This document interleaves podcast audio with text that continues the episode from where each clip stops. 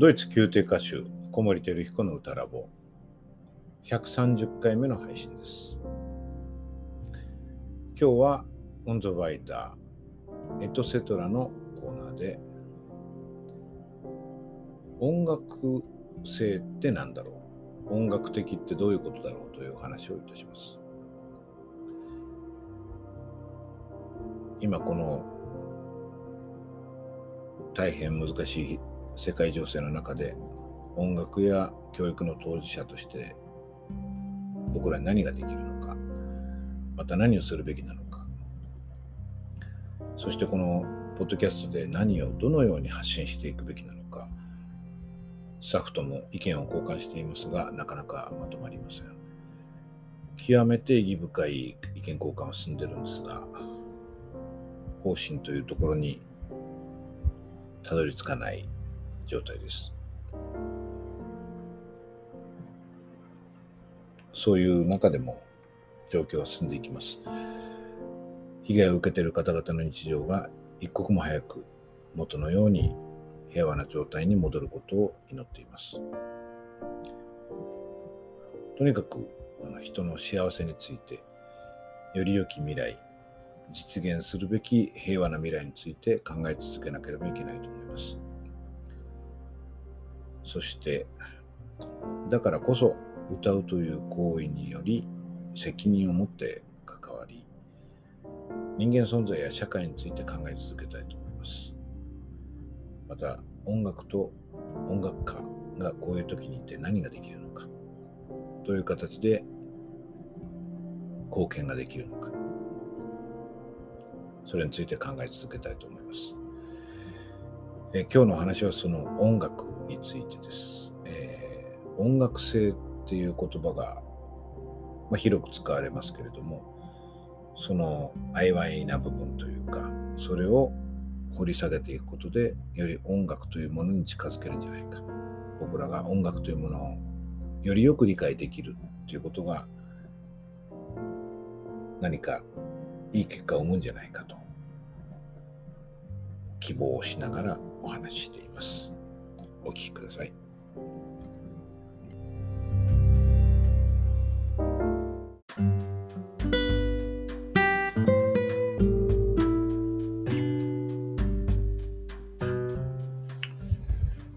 運ゾバイタエトセトラのコーナーです。えー、音楽全般のことなので、声楽だけではないので、こちらでお話ししますが、今日のテーマは、音楽性って何だろうっていうです。あの、音楽的とかね。えっ、ー、と、まあ今、年度末なので、うん、いろんな組織でこう試験というものがあるんですよね。入学試験があり、えー、秋学期の例えば実技試験があったりとか、支援会があったりとか。で、僕の場合はその、支援会とか試験がある時は必ずこう全員の験者というか歌ってくださるその学生さんとかね研修生の方に後で求められた時に公表ができるように、まあ、全員のメモを取るようにずっとしてます。まあ、これはま自分に課していることなんですけども、まあ、自分のだけの自分のためのねそのうんその試験で歌ってくださる方の歌を受け止めるっていう自分のこう教育者としてのスキルアップのためにもやってるんですけれどもやっぱり実際にこの思わぬ人から好評を求められることがあってその時にしっかりとねあのお伝えできるお伝えするべきことをお伝えできるようにあのメモをしています。メモしていて、まあ、それをすぐに内側に帰るとその手書きでメモをしたものをスキャンしてエヴァノートに入れてあるので、まあ、携帯端末さえあればいつでも引っ張り出して公表ができるという状態にはしてあります。まあ、そういう、なんでしょうね。姿勢として結構大事なことかなと思って、まあ、時々しんどい時もあるんですけど、これは続けています。で、このね、公表ってのもそれこそさっき言ったスキルアップの部分なんですけど、なんか型にはめてこうね、パラメータをこう決めて、公表っていうものをしようとしたくなったりとか紆余曲折ありましてですね公表の仕方っていうか公表のメモの書き方も僕の中でいろいろ変遷があるんですけれども、まあ、どういうやり方で公表のメモを取っていた時も、まあ、僕はあの時々心がけてその外国語っていうのか日本語以外の言葉で記述するようにすることもあるんですけどね。その自分の頭の体操みたいな意味はあるんだけど。まあドイツ語を使ってた時期が長いんでドイツ語はかなりメモとしては書くんですよね、まあ、話す時は日本語のことが多いけど。でムジカーリッシュってよく書いてあるんですねメモ見るとね。あの音楽的っていうことですね。でその歌が音楽的だったっていうことを書くとなんかとりあえずこう心に浮かんだ印象を文字に置き換えられてちょっと安心するわけですね。やっぱり心に浮かんだことをできるだけ書き留めて、えー、紙の上にこう吐き出すっていうか、えーと、置き換えておかないと感じたのにその人に伝えきれないことが出てくるわけだからできるだけ効率よく自分の思いを、えー、文字に置き換えられるセンテンスとかワードを選ぶわけですね。その時にムズカーリッシュっていうのはすごい便利なんですね。この人は音楽的だったと。かなりざっくりですけどね。でもそのことは少なくとも表現できると。で、音楽的って要はどういうことなんだろうっていうのをここのとこすごく考え始めて、またその試験が多かったもんだから、まあ、よく書くわけですよね。で客観的にというか、まあ、努めて客観的に考えようとした場合にどういう時に自分がムジカーリッシュつまり音楽的だという評価を下すのかなとそういう印象を持つのかなと考えるとうん音楽的っていう言葉って本当に本来は非常に多彩な意味をも含んでると思うんですけど大体その書くときっていうのはですね、フレージングがこう、丁寧だったり、繊細さがあったりですね、この、なんでしょうね、フレーズの終わり方がこう、綺麗にまとめられていたり、その、あるいは和声の変化を敏感に察知してそれに寄り添うとか、そういう、なんでしょうかね、まろやかさ、丁寧さ、みたいなものを感じた時に音楽的って書くことが多いなと思うんですよね。これ多分そ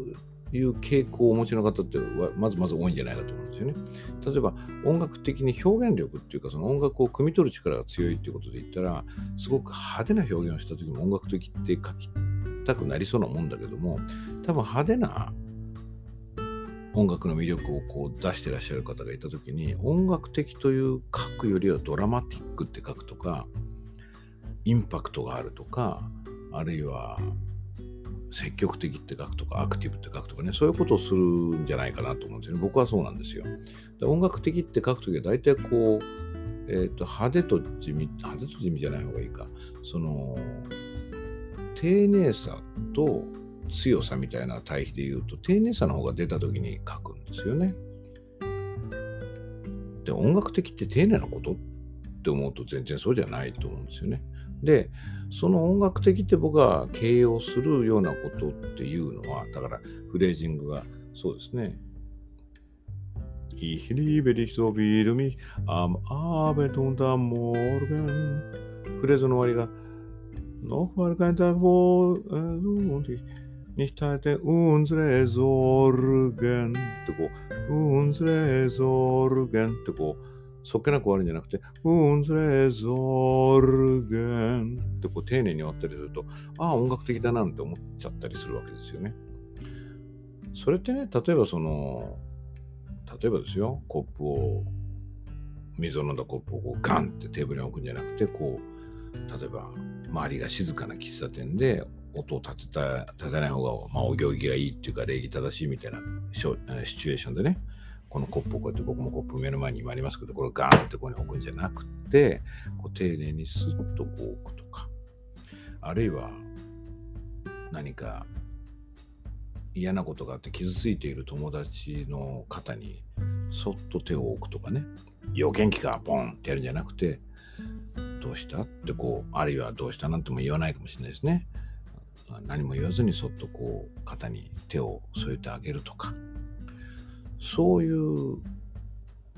動作の丁寧さと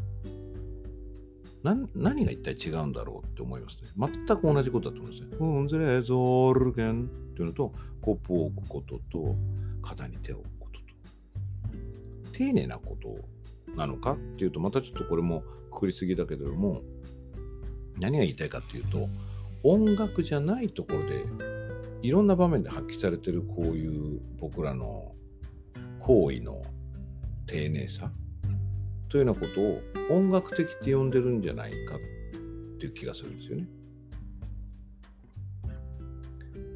あるいは例えばこれ、まあ、丁寧なこと言っちゃいましたけども、あの構造をね、音楽的にこう分析して、さっき和声のこと言いましたけど、それをうまく持っていくってことは音楽的だなっって言うんだとしたら、例えばその他形式で展開をどう持っていくかとかね、で、展開から最後の収集をどういうふうに持っていくのかとか、そういう、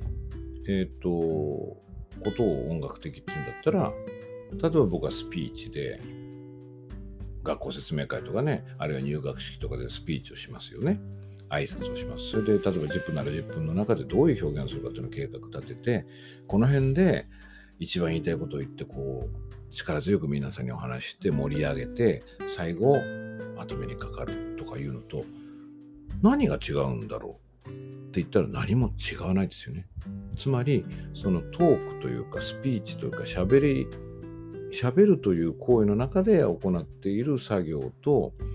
さっき言ったその、まあ、そなた形式ってまあ言いましたけども、そういう音楽の展開を作って持っていくっていうことは、何ら変わりがないんですよ。だから、音楽的なんじゃない？音楽的と言葉を使うのは間違ってんじゃないかなと思うんですよね。まあ場合によってはですよ、そのスピーチを非常に音楽的に行ったっていう評価をするかもしれない。ちょっとポエティックな詩的なね、評価で素敵だけど、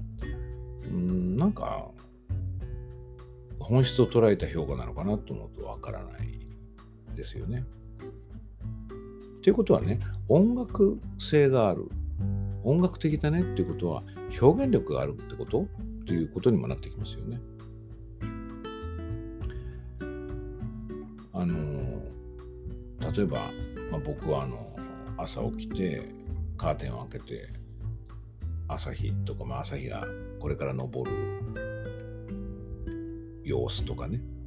を見るのがすごく好きなんです。でいつもそのほぼ毎日ね同じようなのを見るのに毎日同じように感動するんですよね。あのすごく綺麗ですね。やっぱ日の出っていうのはこのこれから何か起こるっていう期待感とかもあるしちょっと機嫌が悪くても朝日が昇るとこ見るとなんか機嫌が治っちゃうようなとこもあってそれを見られる窓があることに僕は毎日感謝してますけどもでそこで得る感動って美しい音楽を聴いた時の感動とやっぱ似てるんですよね。朝日が音楽的とか言ったらやっぱこれもまたポエティックだけどなんか本質と捉えた表現じゃない気がする。でも本当はそうなんじゃないのかってちょっと今思い始めてます。だから美しい情景の中に音楽があるんじゃないかなって思います。それと、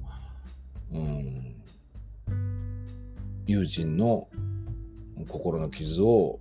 こう気遣って優しく肩に手を置いてあげるっていうその声の中に音楽があるなって思います。なんかその音楽的であることってすごい不必要にこう崇高で高級なことっていうふうにこう崇め立て祀られすぎな感じがする時があるんですね。だから僕音楽至上主義という言葉があまり好きになれません。僕多分僕自身一般的に見ると割と音楽至上主義的なところで生きてるとこは実はあるかなと思います。僕にとって音楽はもうかけがえのないものだし、すごく大事なものだけど、音楽やってたら偉いみたいなね、音楽分かってる人はこう人格が高いみたいな、なんかそういう誤解があるなっていうのは、すごく時々そのことでこう、うん、傷つくっていう言葉は良くないかもしれないけど、割と深く考え込んじゃう時があります。嫌だなと思う場面があります。だから考え続けていきたいんですけど、僕は音楽がね、崇高なものだって思ってるんだけど、崇高なものだっていう看板あんまりつけたくないようなとこがあって、どうしてかっていうと、どこにでもあるからなんですよ。友達の肩の上にもあるし、机の机とコップの間にもあるし、これから登ろうとする朝日にもあるんですよね。絶対あると思います。だから、試験で歌ってくださる学生さんの一人一人の中に絶対あるし、隠れてることもあるからね、それを引っ張り出すのが僕らの仕事なんだけど、だからこれってね、八百万の神と似てるなと思うんですよ。だから多神教っていいなと思うんです。日本の神様ってどこにでもいるじゃないですか。朝日に向かって手を合わせる。初日の出にあんだけこう喜びを持って期待をかける日本人っていうのはやっぱり音楽を信じてるんだなと思ったりしますね。あのどこにでも音楽はあるっていう。それは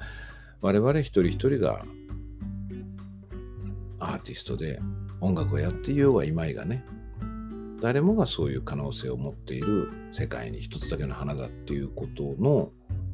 表れじゃないかなと思ったんです。この音楽的っていう音楽性っていう言葉の微妙さ繊細さ難しさみたいのがね。なんかちょっとまとまらない感じはあるんですけどこの話どうせまとまらない話だろうなと思って話を始めてるので僕はこれでいいかと思ってるんですけどもお聞きになっている皆さんがこれで何か何でしょう。ヒントみたいなものをね、得ていただけたらいいと思います。あの、音楽性、音楽的、音楽の崇高さとかね、そういうことはまた続けて、これからこう、少し間はいただくかも、時間はいただくかもしれませんけども、続けて連載的に考えていけたら嬉しいなと思います。あの、何かご感想あったらぜひお寄せください。今でも時々、あの、くだいただけるメールのね、感想を見てとても喜んでます。あの、あこんな風に聞いてくださるんだなって意外な切り口で、えー、感想を教えてくださる方もいてとても楽しみにしてます。あの今日の回に限らずいつでもどんなことでも忌憚のない意見をね聞かせていただけたらと思います。あのリアクション、フィードバックお待ちしてます。えー、今日は音楽性、音楽的という言葉、表現について考えてみました。